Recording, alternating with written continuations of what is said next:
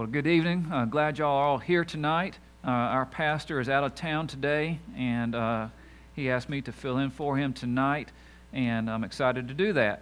Uh, before we get into the text, I, I wanted to know uh, how many of y'all know who David Platt is? Uh, David Platt is a president of the International Mission Board, our Southern Baptist Mission Agency. he's also a University of Georgia graduate. Um, actually spoke in a Sunday evening service here, either in 99 or 2000. I don't, I, I can't remember the exact date that he was uh, college roommates uh, with Tom Drury, who grew up here in, uh, in the church. Uh, have y'all heard the story that he shared with the executive committee of the uh, SBC this past week? Uh, this past week, he, he shared a story of an apparent physical resurrection from the dead. And uh, I just want to, it's a good lead into where I want to go today, and I just want to share that story uh, with you. He said that uh, a Southeast Asian believer who had been trained by our Southern Baptist missionaries had taken some friends with him to go to um, villages to start sharing the gospel, and they had taken uh, the gospel into a place that had been completely unreached. And they were uh, finding some initial, uh, not, I'm not sure if success, uh, they weren't seeing conversions at that point, but some uh, openness uh, toward the gospel. And, and, one of the ways that they saw that is that the people were beginning to uh, uh, devalue uh, their, their, they were animistic. so the, devalue the, their amulets, their, their necklaces, the small idols that they had made. And they had, had gone the next step and even had went to a central gathering place in the village so that they would be burned later in the week. Well, in a reversal, one day, they started going and, and picking those things back up. And what the believers found uh, when they got to the village to hear the story was that the village leader, the village elder, had died.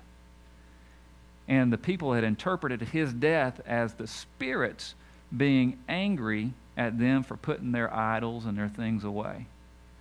And, and so they, the, the believers who had invested uh, there for some time, they were obviously um, discouraged, uh, but they uh, wanted to express condolences. And, and, so they went to the house where the, the man um, was, his body was laying there in, in, the house to, to pray for the people there and to pray really over, over the body. And uh, the prayer, I want to uh, read you this prayer that they had. It's just a brief list. So they, they were standing over his body and they began praying that God would show his mercy to the people in the village, that God would glorify his name, and that God would show his love to that people. So the Asian believer is telling this story to our Southern Baptist missionary. And he says, as we are praying over this man, he coughs. And of course, the room gets really quiet at that point, and he coughs again. And then whoever's in the room rushes over to him, and he, he takes a breath. He takes a breath, and then he gets up. Well, they figured that that was just as good a time to share the gospel as any as they might ever have. Uh, and, and they present the gospel one more time. Uh, and the story continues to play out over a series of weeks to where they uh, not only do they actually go ahead and burn uh, uh all, all those uh, animistic, uh, ritualistic items, but they also see, start seeing conversions, actual success in the name of the Lord. as Platt was sharing this with the executive committee, he said, "You know, I, am I'm not, I wasn't there. I, I don't know what happened. I don't know if the man was r- really dead or not." I have, sometimes I've got a pretty good dose of natural skepticism. Uh, but I would say, as David Platt did, that uh, those people know what death looks like. Um, and they probably know it and see it more often than we do. Uh, and what we do know is that uh, we serve a God who has conquered death, uh, and we, uh, have, we serve a God who has called, called out to the dead and said, Come to life. And so we, have got this amazing story uh, that, that's happened. And tonight I want us to look at another story that has the same tone as the prayer of these Asian believers. And I want us to ask the question what do our interaction and what do our prayers with God look like when we are ultimately concerned for His glory? As you heard that in the prayer, uh, God, oh, they, was, they were praying over the, of the, of the deceased leader. Uh, God, what would glorify your name and show your love to these people? What, what do our prayers look like when we are ultimately concerned for the standing and the glory of God's name? So, our passage tonight uh, is in Exodus chapter 33 as we continue this series of uh, thinking about what it means to be in the presence of God. And so, go ahead and please uh, find Exodus chapter uh, 33. And let's remind ourselves of the context for these verses. The whole uh, book of Exodus, of course, gives us the story of Israel's uh, escaping out of slavery and bondage from Egypt for 400 years. Uh, then they are uh, meandering in the desert uh, for 40 years as they are preparing to go into uh, the promised land. Chapter 33 obviously follows chapter 32, and there was a whole lot going on in chapter 32. Um, God had called Moses onto the heights of Mount Sinai to give him the Ten Commandments, and he'd been up there uh, for some period of time, and then altogether ended up being 40 days. Well, somewhere in that 40 days, the people of Israel got nervous that Moses had either died or he had abandoned them. And so they told his brother, Make us another God. And his brother, uh, who was a good follower, not a very good leader, he would do whatever somebody told him. And when Moses was there, he did good things. And when the people was there, he did what they told him. Uh, he made them the golden calf.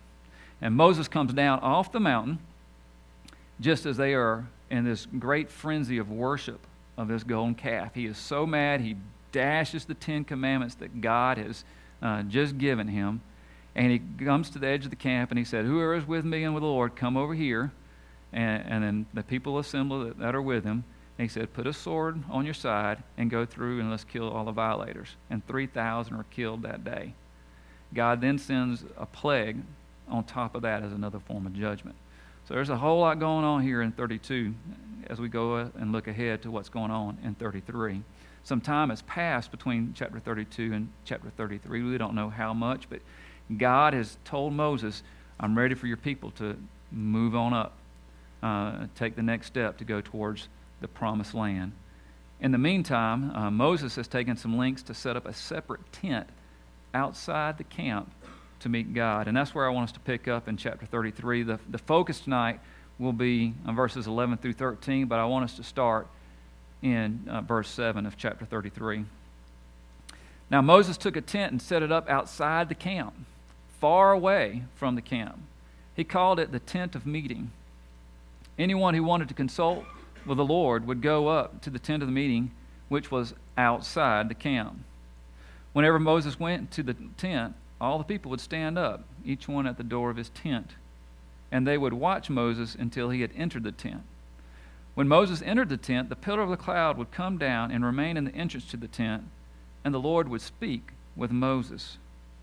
As all the people saw the pillar of cloud remaining at the entrance to the tent, they would stand up, then bow and worship, each one at the door of his tent.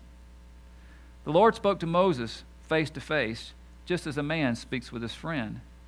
Then Moses would return to the camp, but his assistant, the young man Joshua, son of Nun, would not leave the inside of the tent. Moses said to the Lord, Look, you have told me, lead this people up, but you have not let me know whom you will send with me. You said, I know you by name, and you have also found favor in my sight. Now, if I have indeed found favor in your sight, please teach me your ways and I will know you, and I will find favor in your sight. Now consider that this nation is your people. Well, uh, what, I, what I'd like for us then to, to talk about and, and, and think through in this passage, and I think what we can learn from Moses' example here is that a history or pattern of prayer, an intimacy or closeness in prayer, and the shape of prayer are all things that are uh, enhance our experience of God. So, our history, our pattern of prayer, uh, a closeness in prayer, and then the shape of that prayer can enhance our experience of the presence of God. So, let's first talk about Moses' history or his pattern of prayer. We see that Moses took extraordinary measures to meet with God by building this tent outside the camp. And if you were listening, you heard it outside the camp, outside the camp, far away from the camp. It's almost like there must have been preschoolers in the camp, and he was trying to get out of the camp to find some peace of mind. Uh, he wanted to get away from the, the hubbub.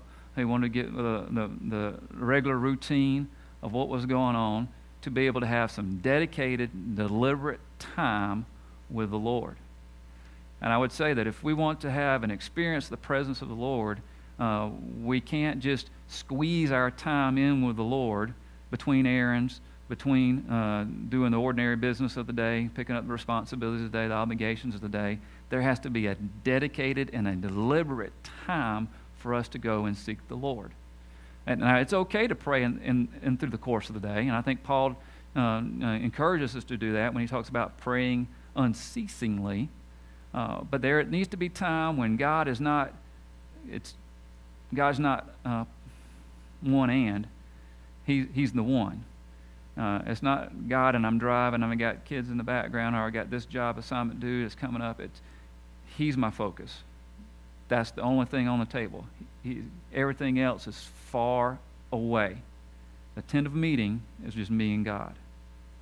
And so many of y'all are doing these things already.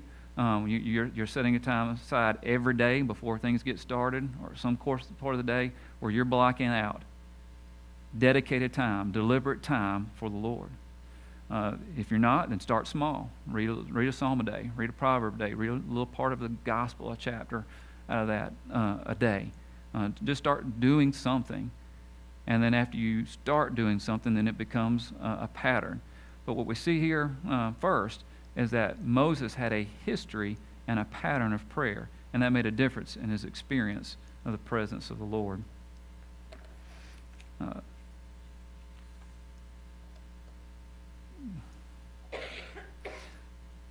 verse 11 uh, verse 11 says that the pillar of cloud descended on the tent god uh, when, it, when it, descended on the tent that god would speak to moses uh, face to face as one speaks to a friend. So Moses had a history of prayer, but he also had a closeness with God, and that was rather amazing. Rather amazing.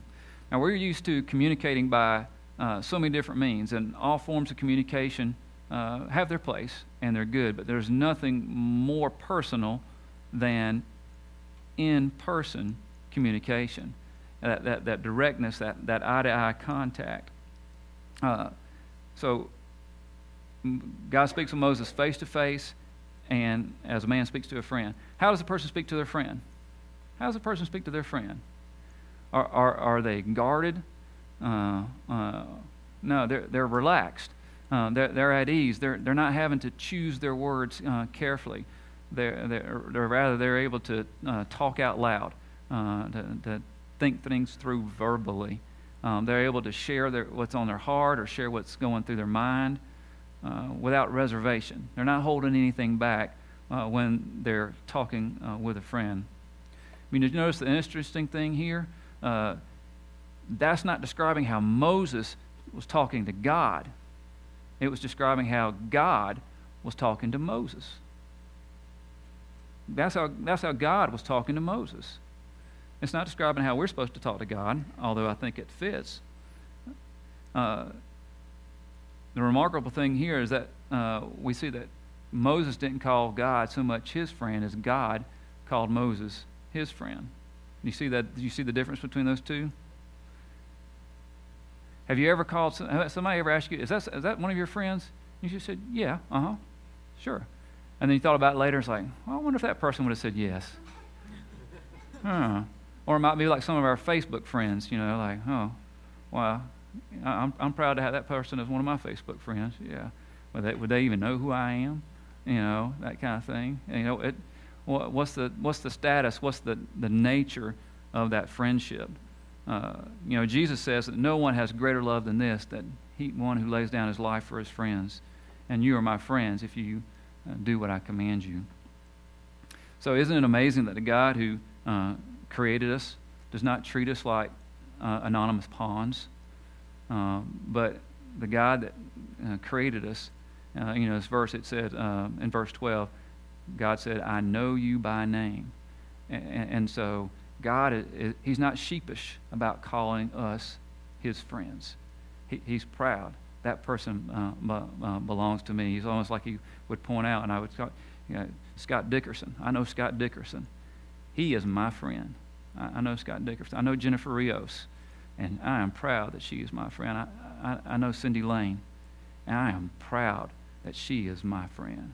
And, and, and when God thinks of us, he, his chest kind of it kind of sticks out, and he, and he claims us as our friend.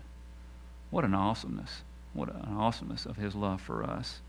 So our, our experience in God's presence it's it's enhanced by having a a practice uh, of prayer, a, a, history, a pattern of prayer, and uh, the intimacy uh, in prayer is uh, is developed when we understand how God thinks of us, how God perceives us. Uh, it's also impacted by how we pray or the shape of our prayers. I see four things in the shape of uh, Moses' prayer that I think are formative for us. He uh, listened, he petitioned, he brought a humble appeal to the Lord, and then he brought concern for God's name. He listened, he petitioned, he brought a humble appeal, and he, he brought a concern for God's name. And we'll just, we'll just walk through each one of these um, briefly. Uh, Moses' listening is implied by his God given status as a friend. Now, none of you have ever been in a Sunday school class that has ever asked for you to give the ideal characteristics of a friend, have you? Have you ever, have you ever been in a Sunday school class? What's the ideal friend? What are some characteristics of friendship?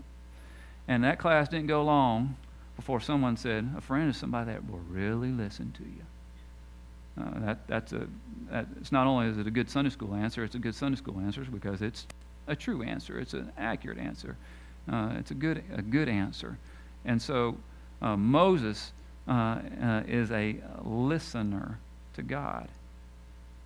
Tom Elliff would say that as we pray, and if we indeed are praying, it's not a matter of talking to God and then picking up our things and rushing out to start and do, to deal with the, whatever the day throws at us. Uh, a characteristic and the shape, I think, of Moses' prayer is one that is a listener. A, a, listener. So, how do you listen? Well, one way to listen is to, to not talk. Uh, we, we would do well to, be, to learn how to be silent and to be patient uh, before the Lord. I mean, you, you've poured your heart out to a friend. They've listened. They, didn't, they weren't talking over you. Uh, they didn't let you get one or two words out and cut you off. Uh, they didn't redirect you. There was a uh, there was a waiting before the Lord. In Psalm 40, um, verse one, I waited patiently before the Lord, and He inclined to me, and He heard my cry. Perhaps we will hear more from God if we listened more from God. So a good friend would, would listen, and we should learn what it means to, to listen uh, for God. We'll, we'll experience His presence a whole lot more that way. So Moses listened, but he also brought his petition or his issue before the Lord. We see that in verse 12. And what he's essentially saying is that, uh, that God had not given him enough direction.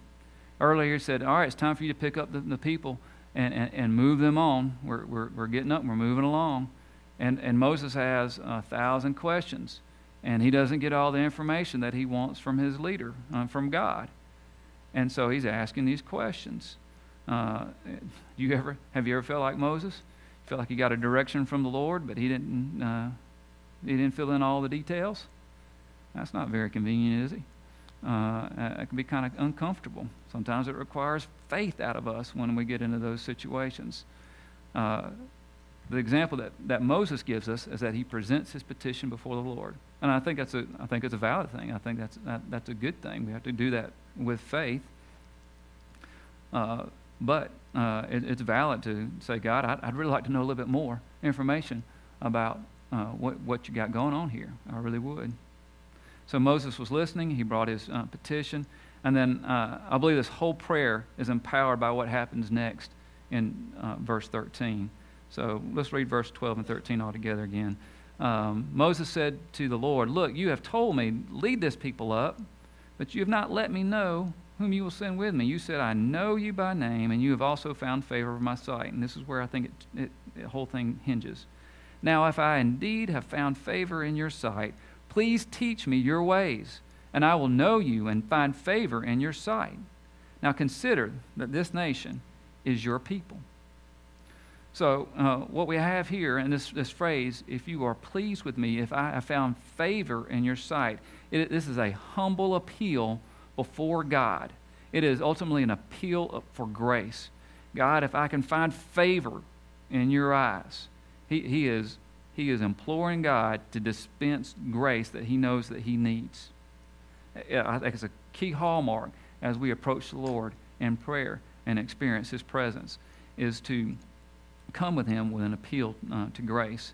But then he asks this, uh, or uh, I'm not sure if it's, it's ask or it's a, uh, telling or appealing. He says, Remember that this nation is your people. Consider that this nation is your people. what, what's he wanting to do here with God at this point? What is he trying to uh, uh, stimulate? Uh, what is he asking God to, to, to do here? Uh, what point is he trying to make?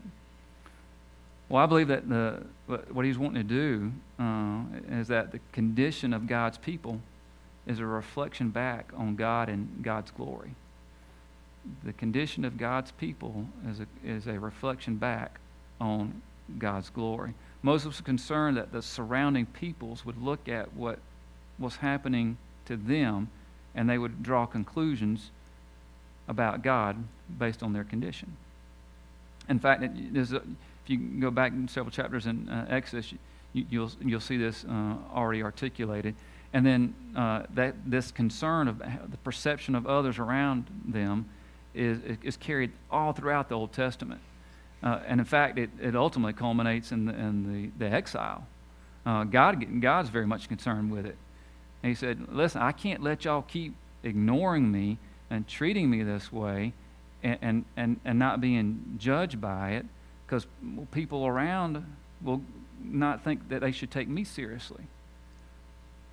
And so he, you know, he tells them that for a few hundred years, and then, then he brings, the, brings the, the judgment. And so there is a legitimate concern that Moses says that we need to have um, for God's name and God's glory. And this was indeed God's concerns uh, as well. So do you think, do you think, uh, do you think people ever make judgments about God about the way, from the way uh, we spend our time or the way that we interact with other people? Yeah. Have, have y'all, any, of y'all, any of y'all ever winced uh, being uh, cut off on the road uh, with a car that had one of those fish uh, stickers on the, on the back of it? Like, oh, appreciate you representing the cause. Thanks, thanks for driving in a great way there, buddy. Uh, uh, that's great. I wish you'd just take that all away. You know, that's it's just. Uh, but how we interact w- with people influences how, what they think of God. And, and so Moses' concern here is about God's name and God's glory, and there ultimately ends up being an evangelistic purpose implied uh, in that. Uh, these people are your people. Um, this is about your, and the key word to be there, your. It's about your people, dear Lord, your people, your glory, your goodness. So Moses' concern was not just his personal plight. He had, he had that larger concern about God's glory. And when we come to Lord in prayer, we most often, or I'll say, I, I most often come not with God's glory as the, the driver. Uh, the, the driver for me is my personal issue, what, what's, what's got my attention, uh, the particular circumstance that I'm facing. And so for us, we may come to the Lord, and it might be because we're dealing with uh, this tough individual at work, or we're trying to figure out if this friend at school is really a friend or is not a friend, or uh, if this uh, job situation or job opportunity is one that was, we should pursue or not pursue, but there's so many unanswered questions, or uh, there's this family situation that's, that's difficult, that's stressed, that's strained, and you know how's this going to get better? Uh, when can it heal? How's, how's it going to heal?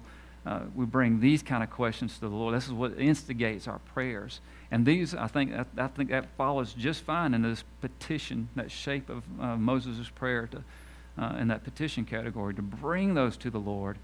Uh, but then Moses, here at the end, adds this appeal to grace, and he adds this concern for God's name. Uh, can, and so, bring all those concerns to the Lord, and then add, what difference will this make for your glory? What difference does this make for your name? How can you be glorified? in this particular situation. And I think ultimately we'll see that that is the first question and, and the first prayer uh, the most important prayer. How, Lord, can you be glorified in this particular circumstance? Uh, we probably start with our immediate circumstances uh, or our, our immediate needs, but we should get to that question of how God is glorified. So, uh, what we see then ultimately, uh, we get God's answer to Moses. So he's poured out his heart. Uh, if I have, verse 13, if I have indeed found favor in your sight, please teach me your ways, and I will know you and find favor in your sight.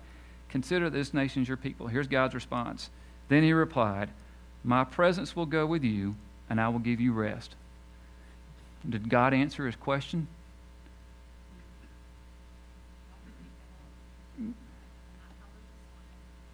Hmm?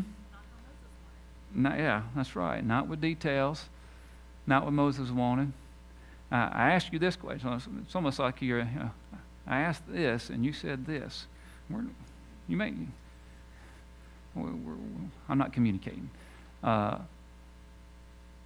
what difference does God's presence make? Do you need to know all the answers if God's with you?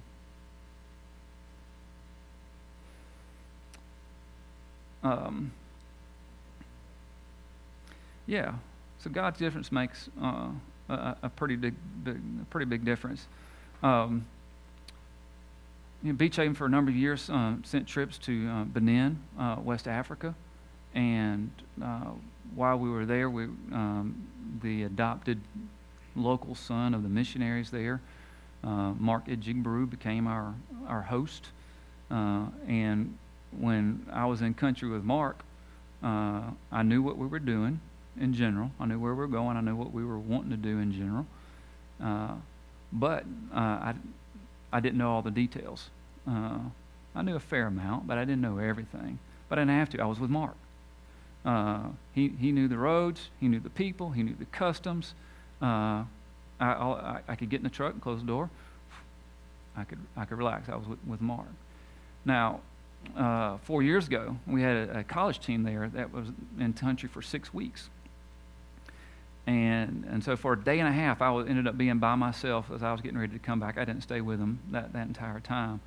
Um, but I'd been there three times, and uh, I, I, I, was confident as far as getting around and things for a day and a half or two days or whatever it happened to be. Uh, except that my confidence was greater than my competence. I didn't know what I was doing. Uh, he dropped me off at the hotel, and he left and went off with the next team. With the team, they they went up north the next day and were gone. And I was like, well, okay, well, I'm going to go to this uh, restaurant that uh, we always go to. This place called the Festival de Glace, and uh, it's a, you know, a safe place. We could trust it. We could eat there, no problem. And so I looked at the map and I figured it out. And I just go, I'd walk. You don't want to get in a taxi or anything like that. Uh, and so I, I, start off walking, and I'm, I'm decent with maps. And I keep walking, and I keep walking. I like, I missed my intersection. This, there should have been another rue, another street here somewhere uh, to, to get past that. And so now I'm lost in Cotonou, uh, and I don't know where I'm going. So I walk up to this police officer, and uh, you know, you shouldn't be intimidated. You're 40 years old or, whatever, but the, you're in a foreign country. The, police officers there, when they, they wear the military garb and got the long rifle rather than the handgun. And, and so, s'il vous plaît, monsieur, uh, pardon, uh, où est la festival de glace? And you know what he said? I don't either. He said it in French. Uh, I, and, I, and, so uh, I'd use all my French, and he's replied back. And then, then he started using hand gestures, and he said, I was like, now there's a main thoroughfare. And I was like, good. And, and then he went, I was like, and, uh, uh, and a parlez-vous anglais? And, uh, the next thing you know, he summons over a, a motorcycle taxi, and he get on that. And I'm like, I don't really want to. Uh, and, and, so uh, I had forbidden the college students from being on a motorcycle taxi. And, it, and, this, that sounds exhilarating to anybody that's 20 years old.